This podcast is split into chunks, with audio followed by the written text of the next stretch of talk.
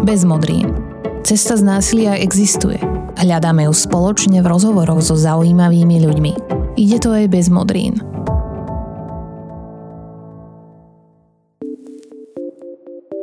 O čom sa zvyknete rozprávať so starými rodičmi? Liečebná pedagogička Zlata Šrámová tvrdí, že medzi seniormi najviac rezonujú témy vzťahov, zdravia a tiež zmena životnej orientácie.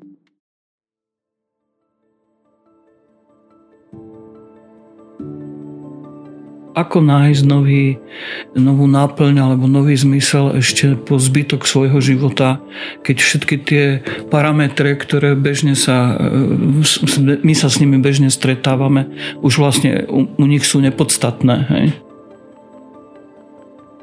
Každý z nás sa potrebuje cítiť šťastný, užitočný a prijatý.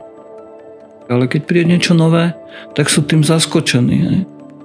Pretože im to nevieme vysvetliť tak, aby to bolo v ich jazyku pochopiteľné. Dá sa na starobu pripraviť? Máme nejaké iné sociálne zázemie? Máme dosť kamarátov, priateľov, záujmov? Moje pozvanie dnes prijala skúsená psychoterapeutka, ktorá po ukončení vysokoškolského štúdia pracovala v oblasti psychiatrie asi 25 rokov. Dnes sa venuje individuálnym klientom a často pracuje práve so seniormi – Pôsobí aj ako lektorka výcviku v systemických konšteláciách, ktorým sa intenzívne venuje viac ako 30 rokov. Pozvanie do podcastu Bez modrín prijala Zlata Šrámová. Počúvate Bez modrín. Vítajte, sme radi, že ste prijali naše pozvanie. Ďakujem. Ja sa na úvod ospravedlňujem za takú skratku, ale seniory alebo starnutie je spoločenskou témou v októbri, čiastočne pred Vianocami, no a potom pred voľbami. To všetci poznáme. A ako vnímate postavenie seniorov v našej spoločnosti vy a možno aj z vašej praxe? Ako to vnímajú samotní seniory? Tak najprv by som chcel akože trošku to upresniť, lebo my berieme seniorov ako takú globálnu skupinu. Ale ono to nie je celkom tak. Tam sú rôzne kategórie podľa toho, v akom stave tí ľudia sú, ako sa zdravotne, psychicky cítia, v akom sú v sociálnom postavení ako takom.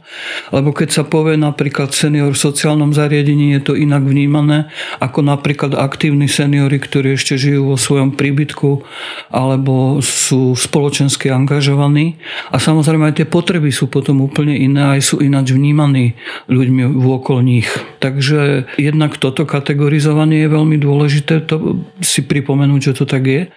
A potom je to tak, že ja s vami súhlasím, že naozaj sú určité časové okruhy, keď si všetci spomenú, že ej, hľa, máme aj nejakých seniorov, ale že by to bolo nejaké také, že systematické sledovanie a venovanie sa tým ľuďom počas celého roku, to je veľmi ojedinelé.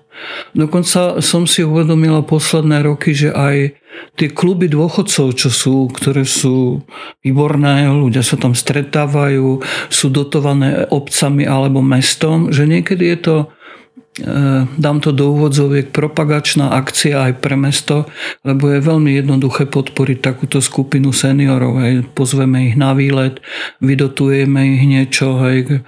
zúčastníme sa nejakého fašangového večera, ktorý si oni zorganizujú a podobne, čo je super. Ale čo tí, ktorí žijú sami v, domo- v domoch, hej, nemajú blízkych, alebo tí blízky žijú niekde mimo. V dnešných časoch napríklad veľmi často aj v zahraničí. To si málo kto uvedomí uvedomuje, že to je už generácia e, detí našich seniorov alebo ich vnúčat, ktorí vycestovali študovať do zahraničia, veľmi často tam zostali a nejak sa tí seniory stratili z dohľadu. Vy teda dlhodobo a systematicky pracujete práve s tou skupinou seniorov. Dá sa povedať, že, že čo dnes seniorov trápi? Možno s čím sa tak zvyčajne na vás obracajú? Ja hlavne teraz sa pohybujem v sociálnom zariadení, lebo pracujem v takom zariadení, ktorý patrí evangelickej diakony vo Svetom Jure. Tam som pracoval najviac, hej, predtým aj v iných zariadeniach. Ale tie témy v podstate sú v tých zariadeniach veľmi podobné. Na prvom mieste sú to vzťahové témy. A vzťahové témy nie len čo sa týka rodiny, ale čo sa týka vôbec medziľudských vzťahov, čo sa týka e, vzťahov k personálu, čo sa týka e, takého toho fungovania e, každodenného strata tých rituálov a spoločných stretnutí a tak ďalej. Hej. Potom sú to samozrejme zdravotné témy. Hej. Dostupnosť zdravotnej starostlivosti, všetko, čo s tým súvisí. A potom je to taká téma e, zmeny životnej orientácie, by som to tak nazvala. Hej, že ako nájsť nový, novú náplň alebo nový zmysel ešte po zbytok svojho života, keď všetky tie parametre, ktoré bežne sa, e, my sa s nimi bežne stretávame, už vlastne u, u nich sú nepodstatné. Hej, dosiahnuť nejaké postavenie alebo niečo nové vytvoriť a tak ďalej. Takže aj tá náplň toho dňa, e, ako ju vytvoriť tak, aby to bolo pre nich zmysluplné, a aby im to dávalo ešte aspoň akú takú radosť vnútornú, hej, nech už akákoľvek. Z mnohých strán dnes počujeme, že hovoriť o duševnom zdraví už, už nie je také tabu a je to v podstate normálne vyhľadať pomoc psychológa či terapeuta. Ako tému duševného zdravia vníma staršia generácia? Tak možno oni to takto nedefinujú, tak by som povedala. Definovať to musíme my, čo sa o nich staráme. A tu som napríklad naďabila na takú spojitosť medzi tým, ak ste hovorili, že robím systemické konštelácie, tak na takú spojitosť s tým, ako sa život človeka alebo minulosť jeho, minulosť aj minulosť jeho rodiny podiela vlastne na jeho duševnom zdraví aj na fyzickom zdraví a tak ďalej. Čiže keď zostáva veľa nevyriešených vecí, neoslovených vecí, tak u seniorov sa to prejavuje najčastejšie s tým, že oni začnú somatizovať. Je tam príliš veľa psychosomatických problémov a to my musíme dešifrovať.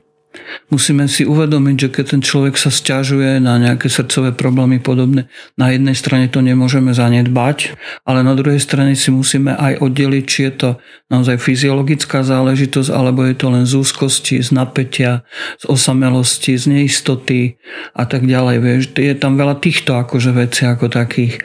A naozaj dneska už není tabu, ale u starých ľudí je ešte jeden taký špecifický zádrhel, že tam sa to veľmi rýchlo medikuje.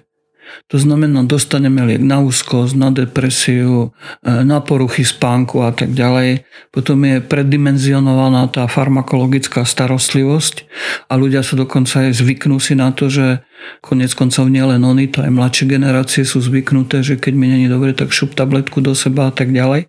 Ale že nezaoberať sa tým, že čo je dôvodom, E, toho, že sa takto cítiš.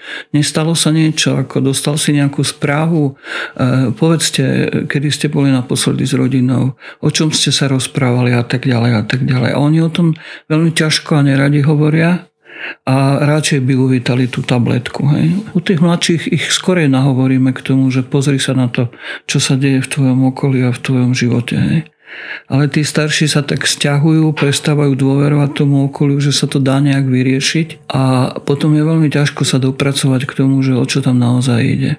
Veľa sa o tom hovorilo teraz, keď bola korona a zrazu sa zistilo, že starí ľudia sú zavretí v zariadeniach, nemôžu sa stretávať so svojimi blízkymi, akým spôsobom ich to psychicky ovplyvňuje a tak ďalej. Hej. A ono to tiež malo také rôzne skupiny ľudí, ktorí to ako spracovávali. Jednak pomohlo nám to v tom, že sme tak ako láskavo priviedli starších ľudí k technike, lebo zrazu úžasli nad tým, že môžu vidieť cez tablet celú domácnosť svojich detí a podobne, hej, aj keď tam nie sú. To bolo takéto pozitívnejšie z toho. Ale druhá vec bola aj v tom, že zrazu sa povedalo, aha, nemá ich kto pohľadiť nemá sa kto k nimi porozprávať. Ale kto si uvedomuje, že to je aj inokedy tak. Že to nie je len po, počas toho špecifického. Aj keď sú rodiny, ktoré naštevujú svojich blízkych a naozaj sa im veľmi venujú. Hej. Ale tá kontaktná blízkosť v tom aj, že sa rozprávajú, to vo všeobecnosti ja sa domnievam, že e, nekomunikovanie navzájom, nerozprávanie sa o tom, to je najväčší problém dnešnej doby si myslím. A to je bez rozdielu, o akej generácii hovoríme. A starí ľudia to potrebujú obzvlášť. Aj keď je to možno niekedy únavné v tom, že hovoríme, a to sme už počuli a to nám opakujú a zase je to, o tom istom a tak ďalej. Ale ono tá staropamäť naozaj je pre nich veľmi dôležitá a silná a to, čo prežili, vlastne drží pri zemi, lebo to poznajú. S tým sa stretli, to vyriešili, to prežili. Tam majú také tie E, mechanizmy na to, ako zvládať tie situácie, ale keď príde niečo nové, tak sú tým zaskočení. Ja si pamätám, že keď sa očkovalo a prišiel na izbu ku klientke, ktorá je ležiaca na posteli a teraz tam prišiel ten personál v tých skafandroch, tak ona bola v panike. Ne? Lebo jej to vyvolávalo niečo úplne iné a potom mi povedala, že ja som si myslel, že sa robí nácvik proti atomovej, e, atomovému útoku. Lebo ona vyrastala v čase socializmu, čas som zažila napríklad aj ja, keď sa robili takéto cvičenia, takže ona bola potom e, vystrašená z toho, že čo sa deje. Málo komu došlo, že aké to môže mať konexie navzájom.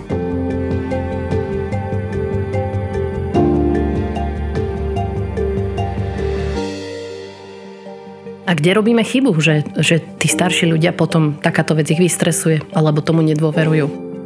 Pretože im to nevieme vysvetliť tak, aby to bolo v ich jazyku pochopiteľné terminológia, ktorú my používame, je pre nich už niekedy nezrozumiteľná ad jedna. A dva, nedoprajeme si ten čas s nimi hovoriť.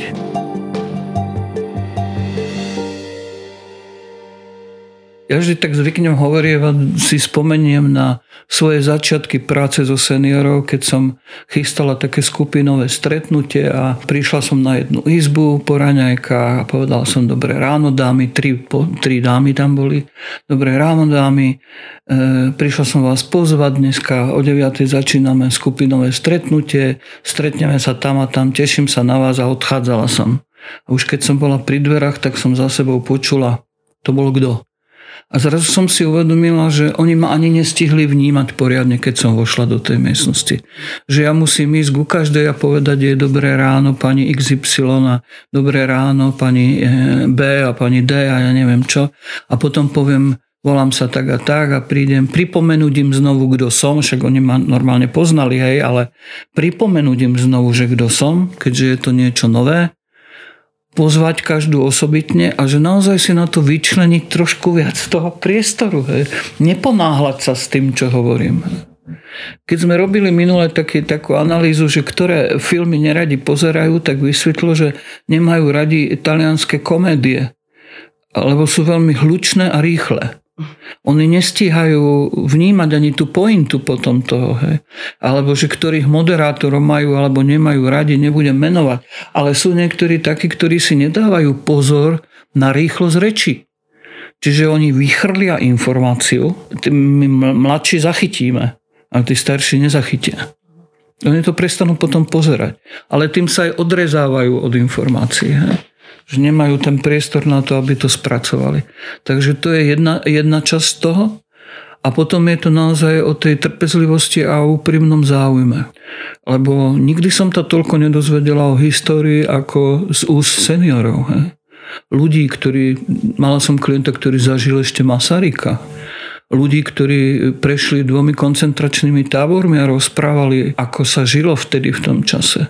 Vysvetlili mi, prečo ľudia radi spomínajú na prvú Československú republiku alebo dokonca niektorí aj na slovenský štát. Lebo zrazu som sa dozvedela, ako tam niektoré veci fungovali, ktoré tým ľuďom mohli vyhovovať. Oni nesledovali tú ideológiu ako takú, ale ten spôsob fungovala. Alebo mi rozprávali, čo sa zmenilo pre nich v 68. roku. Čiže veľa z tej histórie som sa dozvedela naozaj aj od nich. Aj také, čo nikde v učebnici by som nenašla.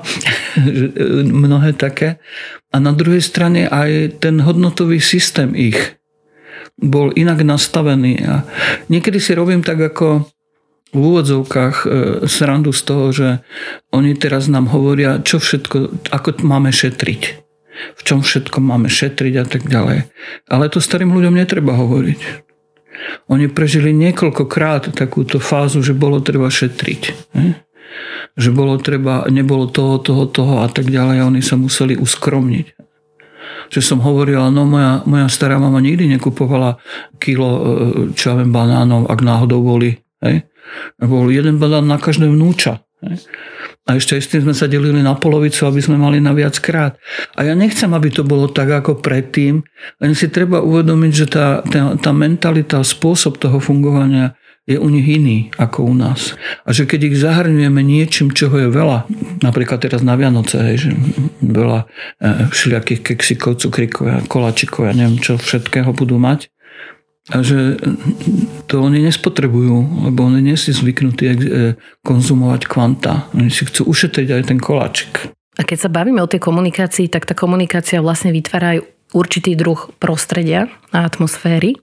A keď sa napríklad bavíme o deťoch, ktoré museli byť z rôznych dôvodov vyňaté alebo odobraté z vlastných rodín, prípadne možnosť vyrastať vo, vla, vo vlastnej rodine ani nemali hneď po narodení, tak sa všade zdôrazňuje, že pre zdravý vývoj dieťaťa je dôležité dostať ho do rodiny alebo do rodinného prostredia.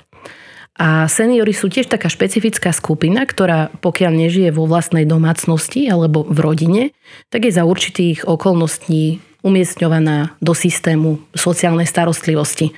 Kedy si sa tomu tak všeobecne hovorilo iba domovy dôchodcov, dneska máme rôzne iné úrovne týchto zariadení a majú rôzne, rôzne iné pomenovania, či už sú to domovy, zariadenia pre seniorov alebo domovy sociálnych služieb.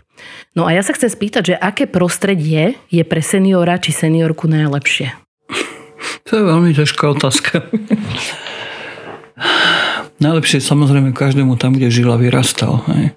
Kde žil dlhé roky, lebo pozná to prostredie, ale čo je dôležité, pozná aj okolie, pozná susedov. My sme mali v našom dome jedného starého pána, ktorého zobrala jeho dcera k sebe, keď už mal hodne cez 90 a on sedával na lavičke pri, dom, pri dome a každý tak si považoval za povinnosť trošku, ale aj naozaj tak si zo záujmu pri ňom posedieť a pokecať a raz sa sem stiahovala taká mladá rodina on mi hovorí, a ty poznáš týchto ľudí, čo sa sem stiahujú? Hovorím, a však nie, však sa zoznamíme, keď tu budú bývať a tak. A on hovorí, ha, to není možné. A hovorím, a prečo? No voľa kedy, keď sa niekto mal pristahovať do dediny, tak sa niekto musel zaručiť za neho, že je akože bezúhonný a že do domu to predsa nemôže niekto by sprívať do takéhoto domu prísť bývať a nikto o ňom nič nevie. A mne to vtedy pripadalo také absurdné, ale potom som si hovoril, však niečo na tom je. Že to je ad jedna, ako tá jedna časť toho. A takže naozaj vyrastať v tom prirodzenom prostredí, ale my už nežijeme vo viac generačných rodinách. Ja som našťastie mala, mala šťastie to zažiť, že som vyrastal naozaj v štvorgeneračnej rodine, že ešte prababička žila, žili tam starí rodičia, moji rodičia a my ako deti, ale e, to dneska už je skôr rarita, že niečo také je. Čiže problém je v tom, že tí starí ľudia tam zostávajú ako keby žiť sami.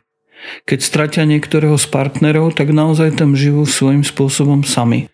Keď si zoberiem napríklad len tento dom, v ktorom ja bývam, tak tu sú 1, 2, 3, 4, 5, 6. Je to 12 bytovka. A z toho je 6 rodín, ktorí žijú sami, ale nemajú partnera. A to je len malá kvapka v mori ako tako.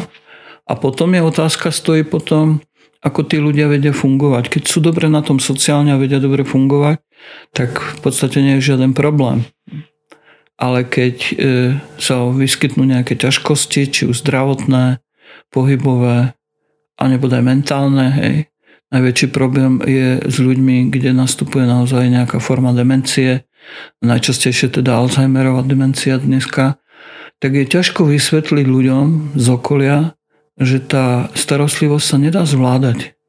To sú ľudia, ktorí naozaj potrebujú 24 hodín mať niekoho pri sebe. A keď to rodina nie je schopná zabezpečiť, čo málo ktorá rodina, lebo to znamená, že by museli cirkulovať všetci okolo, lebo to jeden človek nezvládne, tak musia zvažovať, do akého typu zariadenia ho môžu dať.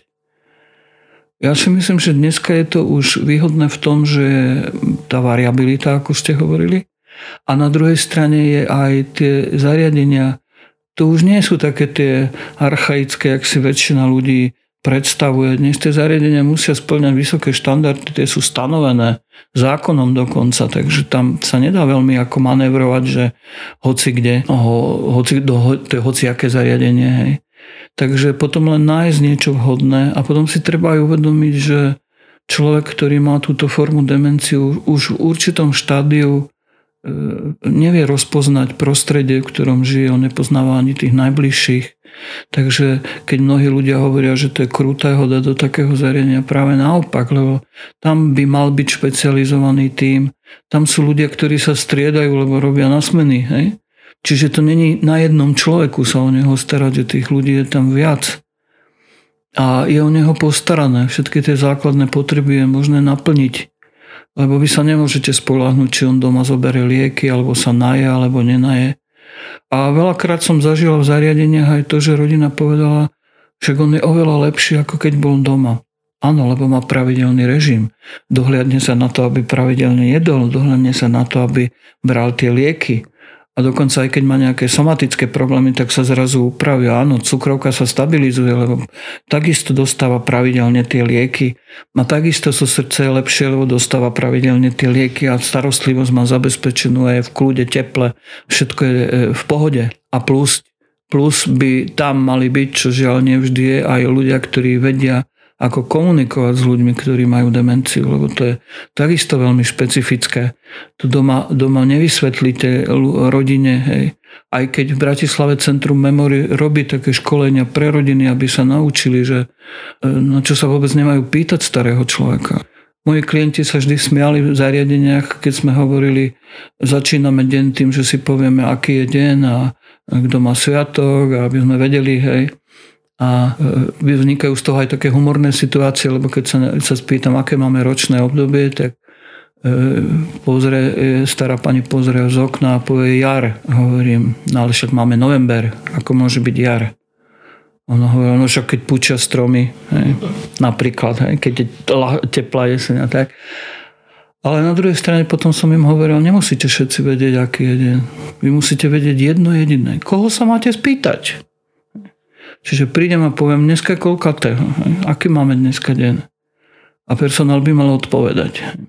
Lebo to sú pre nich zaťažujúce veci, to my by mali zvládať si pamätať skôr dôležitejšie veci ako takéto orientačné i keď na druhej strane je to taký diagnostický signál, že keď si to nevie zapamätať. Ale ja vždy hovorím, ak dojde do zariadenia človek, ktorý bol, ja neviem, mesiac ležal niekde na chirurgiu, potom ležal 3 týždne na interne a potom ležal ešte v LDH nejaké 3 mesiace, dojde do zariadenia a vy sa ho pýtate, e, e, aký je dnes deň, tak to by som ani ja nevedela. Hej, lebo po tých všetkých pobytoch a presunoch je človek dezorientovaný sám o sebe a nemusí mať ani vyšší vek. Ide to aj bez modrín.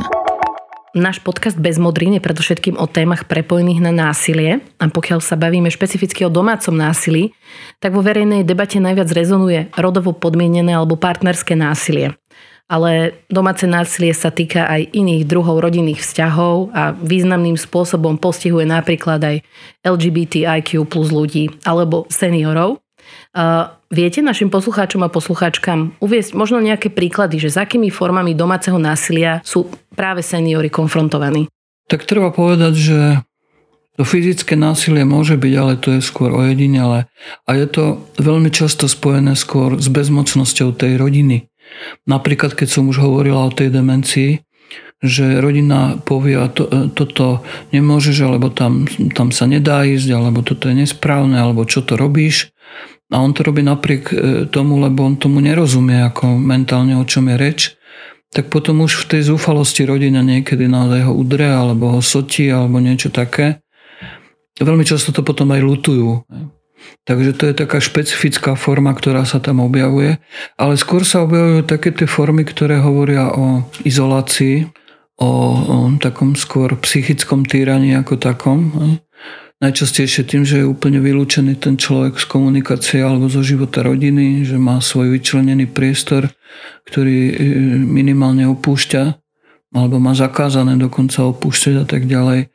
Môže sa to prejaviť v tej strave, že sa nedostáva pravidelne ako tú, tú stravu alebo není dbané o jeho hygienu, že keď sa odmieta napríklad ísť e, osprchovať, tak ho nehajú tak, že je to v zvyšovaní hlasu a v kriku na jednej strane, alebo že je to skôr taká komunikácia taká zdetinštela, že sa používajú zdrobleniny a, a také tie e, zastavovania, odmietnutia, že ten človek není vypočutý, keď chce niečo povedať, tak je zahriaknutý, povedať, ty sa do toho nerozumieš, alebo teraz je iná doba. No ako ty o tom nič nevieš ne, ne, takýmto spôsobom. A tí st- starí ľudia sú potom takí zatlačení úplne e, do izolácie a tam potom vznikajú veľmi často aj tie prejavy depresie alebo strachu alebo úzkosti alebo takej rezignácie. A Môžem povedať jeden taký príklad, ktorý je taký pekný, že raz k nám prišla do zariadenia e, stará pani aj s dcerou ako na umiestnenie a vtedy robíme taký úvodný pohovor a pýtam sa starej pane a hovorí, a dlho žijete sama? A dcera hovorila, no už asi 6 rokov, čo zomrel otec. A starej pani sa pýtam, a ako trávite deň? A dcera povie, no tak väčšinou pozera televíziu. Ne? A zase som sa niečo spýtala starej pani a zase dcera odpovedala. A potom sociálna sestra zobrala tú dceru vyplňovať nejaké dokumenty. A ja som sa pýtala starej pani a chodevate niekedy aj von? A stará pani sa tak prekvapivo pozrela na mňa, potom sa obzerala doprava, doľava, ako keby hľadala niekoho a potom mi povedala, no niekedy so susedou sedávame pred domom. A jej dcera hovorila, moja mama vôbec nerozpráva už. A ja som si po, u, uvedomila, že ale však jej neumožníš, aby hovorila.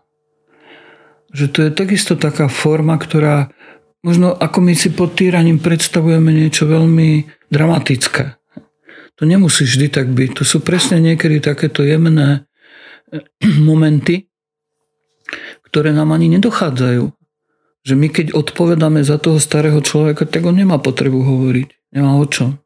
Slovenský právny poriadok poskytuje ľuďom vo veku nad 60 rokov v prípade, že sa stali obeťami niektorých trestných činov, vyššiu právnu ochranu prostredníctvom štatútu chránenej osoby.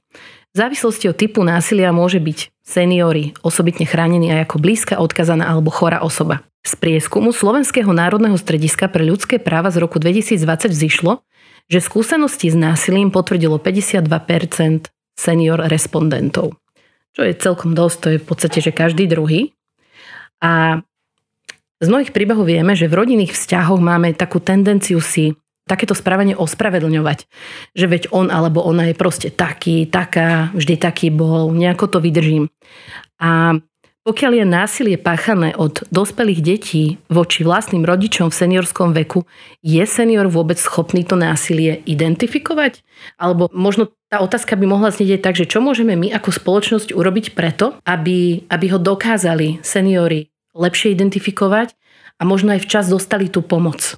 Vy ste na začiatku povedali, že seniorom sa venuje pozornosť len v určitom časovom období. Toto je napríklad ďalšia, ďalšia taká vec, že prečo sa v priebehu roka o tomto nehovorí viac. Väčšina tých seniorov sleduje televíziu alebo počúvajú rozhlas, keď majú nejaké zrakové obmedzenia, takže by dostávali viac informácií o tom. Napríklad v rámci svojej psychoterapeutickej praxe som raz mala v terapii jednu pani, ktorú evidentne týral jej vlastný syn. Ne? Ale tak, že napríklad ju prepadával v noci a dobíjal sa do bytu a podobne. A ona bola zúfalá. Hovorím, prečo nevoláte políciu? Obráťte sa na linku pomoci seniorom a tak ďalej. Ona ani netušila, že nejaká taká linka existuje. Čiže keď není v kontakte s niekým, kto je dá tie informácie, on si myslí, že no tak táto má byť, asi som zle vychoval to dieťa, niekde som urobil chybu a teraz budem znášať teda dôsledky ako také. To je jedna vec. Druhá vec, že však on to robí len preto, lebo si vypil. U nás je alkoholizmus veľmi tolerantovaný, to nebudem o tom už ani hovoriť viac, ale je to presne o tom, že, že sa to bere ako, čo je norma. Ano? Ja, ja vždy hovorím, že ja vďačím práci na psychiatrii E, k tomu, že som stratila prehľad o tom, čo je norma. Lebo tá môže byť u každého niekde úplne inde. Aj v tých rodinách môže byť úplne inde. Ale v rodinách, kde sa e, generácie tolerovalo násilie, sa pravdepodobne bude tolerovať aj ďalej. V rodinách, kde e, sa povedalo, že rodič sa má správať tak alebo onak a on sa tak nespráva, tak sa to bude pravdepodobne dediť aj ďalej. A dneska sa dokonca stretávam s názorom mladých ľudí, ktorí úplne kľudne mi povedia, povie 27-ročný mladý muž, že povinnosťou rodiča je starať sa o dieťa, kým žije. A to tak kúkám, hovorím, nie je to naopak náhodou? Nie. A keď som mu hovorila, a viete, že existuje zákon, ktorý určuje vyživovacú povinnosť detí voči rodičom? No to je blbý zákon.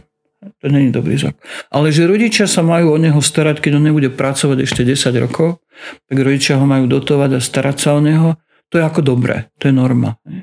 Čiže keď by sme si viac všímali e, ľudí okolo seba, e, idem do obchodu a stará pani predo mňou niečo kupuje a chýba jej, ja neviem, euro 20, tak pozera, čo by vyložila z košíku, no tak je to euro 20 zaplatím. A ona mi povie, kedy vám to mám vrátiť? Ja, sa, ja vám budem do smrti vďačná a tak ďalej. Ale ja viem, že má dvoch synov. Prečo sa nestarajú o to, či má mama má čo jesť? Hej? Takže môžem ju upozorniť na to, môžem povedať, ako vy máte právo požadovať toto. Viem, že to asi neurobí, pretože nedokáže nedokáže to urobiť svojim deťom, že by požiadala o pomoc. Aj o tom sme už hovorili. Že oni požiadať deti o pomoc je veľmi zložité. A ja viem, aj moja mama, e, e, keď žila, tak e, veľmi ťažko, že ju poprosila, prosila o pomoc, keď niečo potrebovala. A raz som s ňou mala taký rozhovor a som jej hovorila, toto jediné ti zazlieva, mami, že si ma nenaučila požiadať o pomoc, lebo ja sa to tiež musím učiť teraz. Že keď mám nejaké čo mám pohybové obmedzenia, tak môžem zdvihnúť telefón a niekomu povedať, by si taký dobre urobil mi nákup napríklad, lebo ja nevládzem ísť do obchodu. Čiže to je, jednak je to taká tá kulturálna záležitosť, ktorá v tom hrá hodne veľa. Tá spoločensko-kulturálna, čo považujeme za primerané a neprimerané. To je ako jedna časť toho. A druhá, že nie sú tí naozaj seniory priebežne informovaní o možnostiach a o tom, čo, sa, čo je už cez čiaru. A starí ľudia nechodia do terapii. To ja mám možno šťastie, že som pracovala v tej branži a viac mám možnosť s nimi rozprávať o tom. A že, že majú za sebou časť života jednu klientku, ktorá vlastne od malička oni mali veľmi ťažko chorú mamu, ktorá chodila po liečeniach a dve dievčatka jej si striedala rodina, že čo viem, dva mesiace boli u jedných, mesiac u druhých, chvíľku doma, zase hen tam ona a tak ďalej. Ale ona prestala dôverovať ľuďom. Ona aj keď prišla k nám do zariadenia, tak ona bola veľmi úzkostná, nechcela komunikovať, keď sme ju neubezpečili, že tu je v bezpečí. Hoďaľ to už nikde nepôjde. Že tu sa naozaj budeme o ňu starať, že tu si môže vybudovať taký svoj súkromný priestor. Že toto je jej izba, môže si tam vytvoriť taký priestor, aký ona, nemusí to byť provizórium. A to, to sa ale deje v živote bežne, aj tým starším ľuďom. Takže keď oni nie sú informovaní, tak ako chceme, aby vyhľadali pomoc alebo podporu? Nadviažem ešte na to, čo ste teraz povedali, že ja vnímam, že taký priestor na nejaké násilné reakcie alebo možno aj šikanu vytvárajú špecifické inštitúcie. Lebo napríklad už som sa stretla s tým, že starší ľudia mali napríklad na poštovej schránke napísané, že prosia poštárov a kuriérov o trpezlivosť, pretože im dlhšie trvá prísť k bránke. Alebo si predstavím rôzne úrady, kde mám neraz problém zorientovať sa aj ja, a to som digitálne gramotný človek v produktívnom veku. A niekedy mi to prípada tak, že ľudia pracujúci v rôznych službách akoby zabudli, že služby sú predovšetkým o komunikácii s druhými. A že na normálnu otázku by mala prísť normálna odpoveď. Texty sú často malé, ťažko čitateľné, je ich veľa a tu si predstavujem také tie rôzne nástenky na rôznych úradoch a potom reakciu, že veď tam je to napísané, čo ste si to neprečítali. Proste ľudia sa stále ponáhľajú, nemajú čas a trpezlivosť vysvetľovať a sú nervózni. A mne to celé príde akési nedôstojné a taký podobný pocit nedôstojnosti zažívam ja osobne napríklad, pokiaľ pustím staršieho človeka na priechode priechodcov, zastavím mu. A ja mám takú vec naučenú od môjho otca, že on vždy tak pekne ukázal rukou, že nech sa páči. A ja, keď niekomu zastavím, tak toto isté urobím. A, a vždy ma tiež premkne taký pocit nedôstojnosti, keď mi ten starší človek, že ja mu zastavím a naznačím mu teda, že čakám, je to v poriadku, ale on začne utekať, aby nezavadzal, aby išiel rýchlo z tej cesty. No a v takomto svete je aj mne nepríjemne. A potom si ale vždy predstavím ľudí, že v ktorým je v tom ešte horšie. Joj, toto je veľmi široké. E, vy ste povedali tie príklady s úradmi, to už ani nebudem komentovať. A napríklad s lekármi. Tiež veľmi dobrá téma. Ja som niekedy, ja neviem, či sa mám smiať alebo plakať, keď mi príde klient, ktorý mal diagnozu Alzheimerovej choroby a v prepušťacej správe má napísané, že bol poučený. Napríklad po operácii bedrového kolbu. Pacient bol poučený, že má rehabilitovať. Tak, tak rozmýšľam, hovorím, uvedomuje si ten lekár, čo napísal vôbec? Uvedomuje si primárnu diagnozu toho človeka? Alebo anamnéza, rodinná a osobná anamnéza 80-ročnej dámy a vy sa tam dočítate bez pozoruhodnosti. To je štandard. A ja rozmýšľam, to znamená, že 80 rokov tento človek ako keby nežil. Ale kto školí tých lekárov, ako majú komunikovať so starými ľuďmi? Kto upozorňuje e, predávačky, e, že starší ľudia potrebujú napríklad dlhší čas pri pokladni? A je to v poriadku. A je to v pohode. Lebo už sa mi stalo, že tiež som stala za niekým takým starším a on teraz chvatne všetko e, zase nevedel, či skore platiť, alebo vykladať, alebo nakladať, alebo čo má robiť. Ja, ja vždy poviem, ja mám čas, aby sa skľudnil. Ale uvedomujem si, že to nerobia ľudia akože bežne, lebo žijeme v tak preexpedovanej rýchlej dobe, že ľudia zabudli, že raz musia aj oni spomaliť. A buď ich spomalí čas, alebo ich spomalí zdravie, alebo ja neviem čo, ale jednoducho je to tak. Ale to je tá jedna časť, ale druhá časť, čo sa týka tých inštitúcií a celého toho sociálneho sveta ako takého, znovu hovorím, kto tých ľudí na to pripravuje. Ten starý človek naozaj nezbehne po tých schodoch dole za minútu. A mne sa niekoľkokrát stalo, že som povedala, a mohli by ste mi to vyniesť k dverám? Oni sú väčšinou tí kuriéri veľmi ochotní, to ako málo ktorý povie, že nie. Čiže oni, oni to urobia, ale aj tí ľudia sa to musia naučiť požiadať o to že to môžu chcieť po tých ľuďoch. A oni si možno potom pomyslia, ono, tak staré motovidlo jedno, hej, čo mi to ma tu zdržuje, neviem od čoho, čo som nepochopila nikdy. A keď ste hovorili o tom prechode, ja ako chodec, vždy keď mi dajú prednosť, že mi ukáže, ja to mám rada, keď mi ukážu, lebo, alebo zabliká. Lebo keď sa blíži auto, ja sa priznam, že ja neviem odhadnúť tú vzdialenosť, či on mi zastane alebo nie, tak presto tu čakám. Ale keď on vidí, že čakám pri prechode, tak niektorí mi zablikajú a takže sa odvážim prejsť, ale vždy poďakujem. Vždy sa otočím k šoféru a poďakujem. A jeden mojim priateľom mi hovorí, prečo ďakuješ, však to je ich povinnosť zastať na prechode. Hovorím, lebo sa nádejam, že keď ja poďakujem, tak potom zastane inokedy. A to je také, ako, ako vniesť do toho sociálneho života viac takýchto momentov aby, aby aj tí ľudia nemuseli utekať, povedzme, alebo aby to bolo prirodzené, že vám to auto zastane na tom prechode. A pritom ja ešte sa pre istotu dívam aj na opačnú stranu, lebo to sa môže stať, že z jednej zastane a z druhej nie. A vy sa potom čudujete, že starí ľudia bežia, keď nevedia, koľký, koľkých zrazilo už na prechode. Čiže oni skôr myslia na to menej príjemné, ako keby verili v to, že sa to môže stať pravidlom.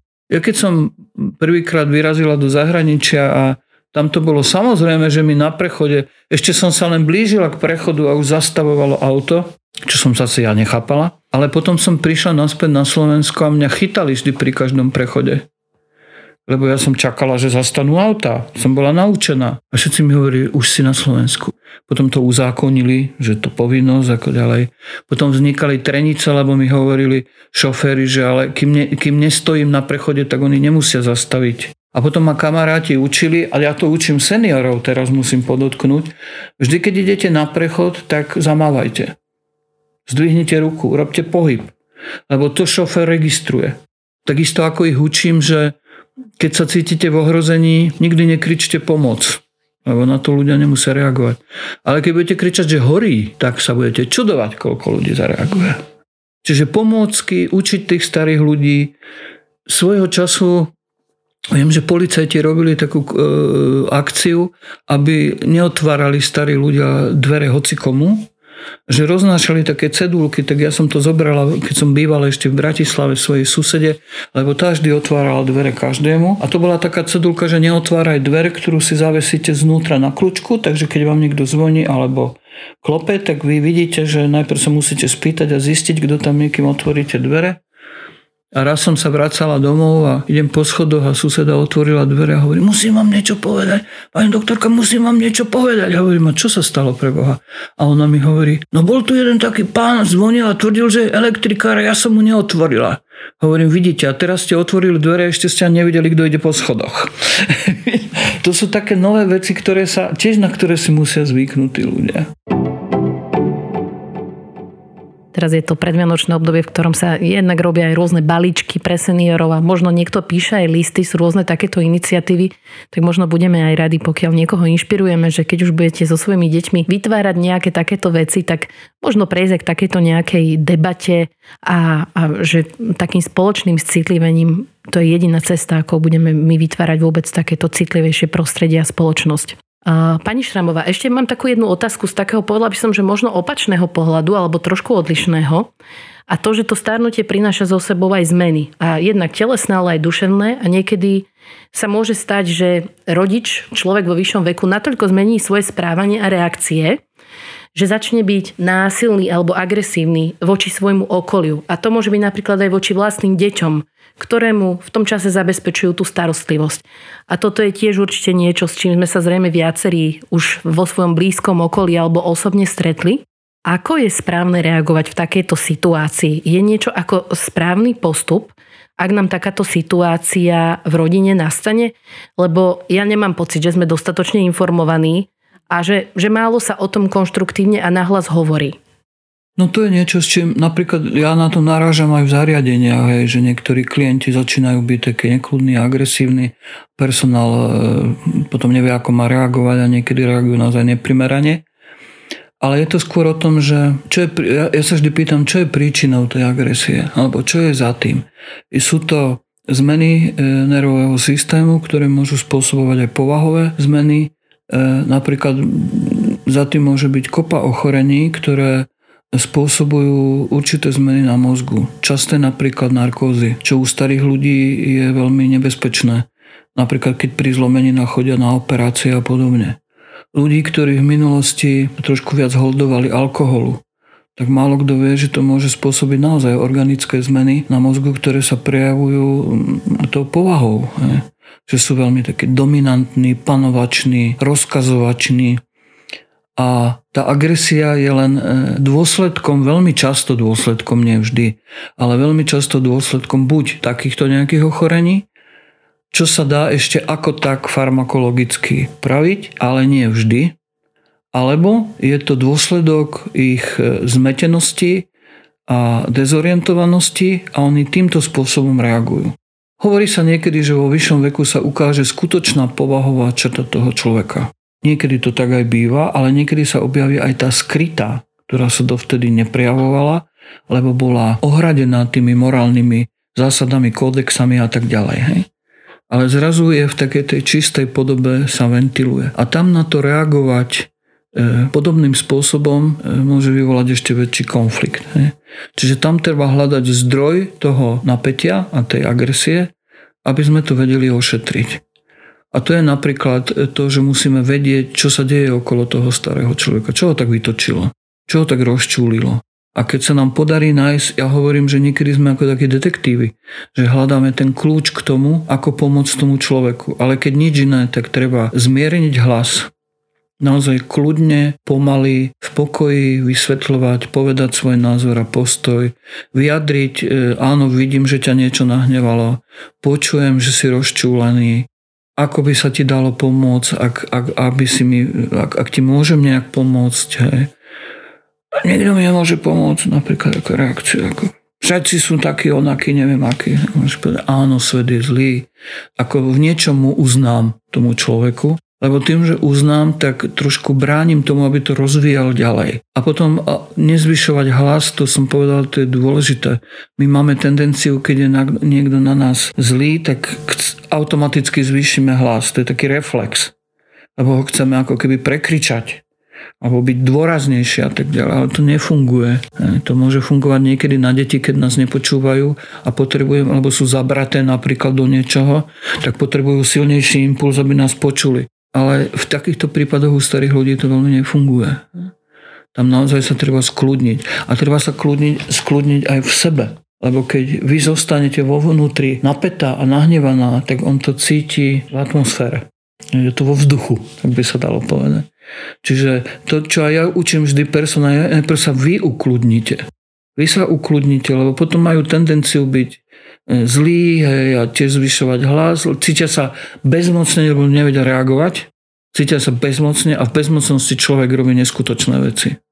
len aby sa ochránil, aby dokázal, že na to má, alebo ja neviem čo. A zabúda, kto stojí oproti.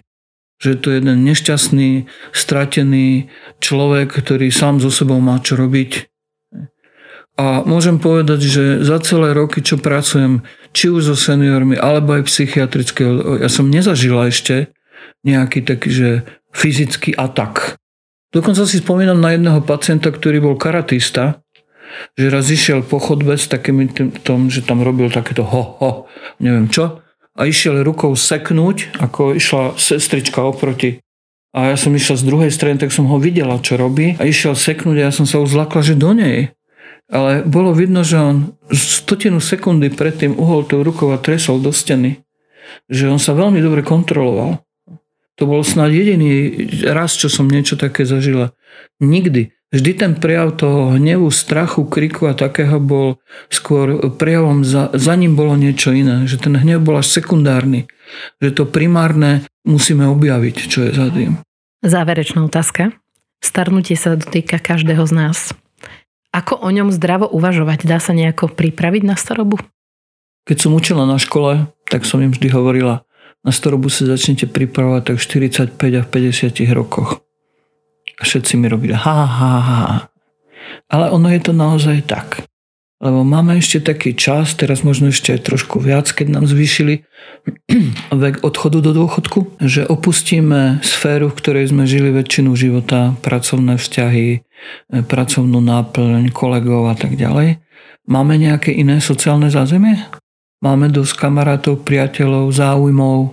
Skúšame niečo nové? Môžeme sa učiť niečo nové?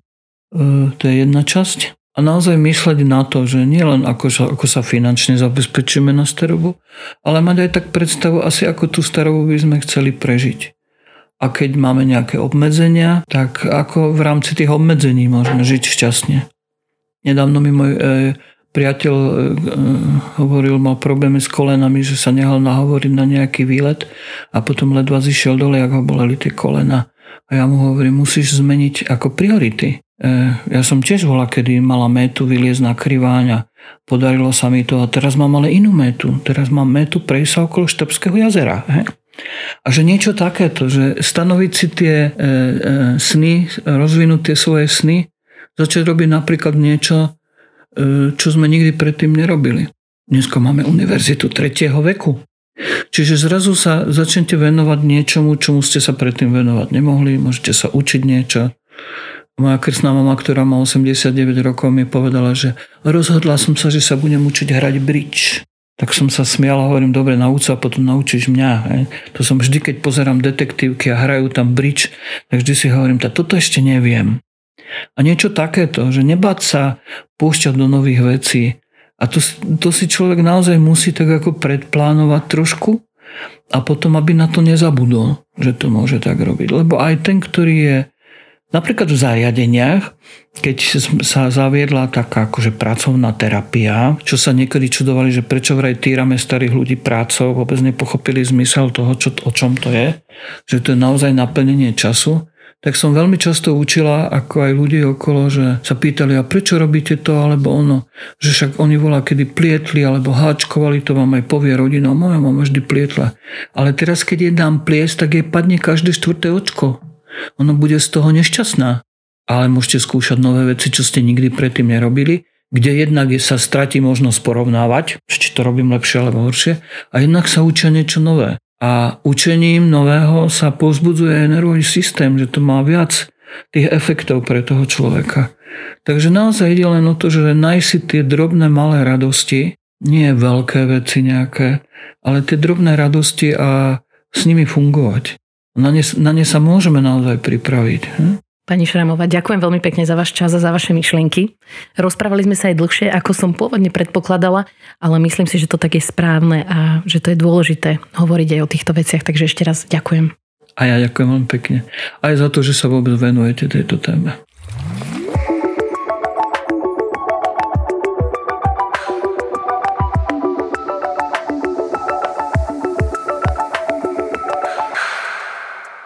Tento projekt je realizovaný s finančnou podporou Ministerstva spravodlivosti Slovenskej republiky v rámci dotačného programu na presadzovanie podporu a ochranu ľudských práv a slobôd a na predchádzanie všetkým formám diskriminácie, rasizmu, xenofóbie, antisemitizmu a ostatným prejavom intolerancie.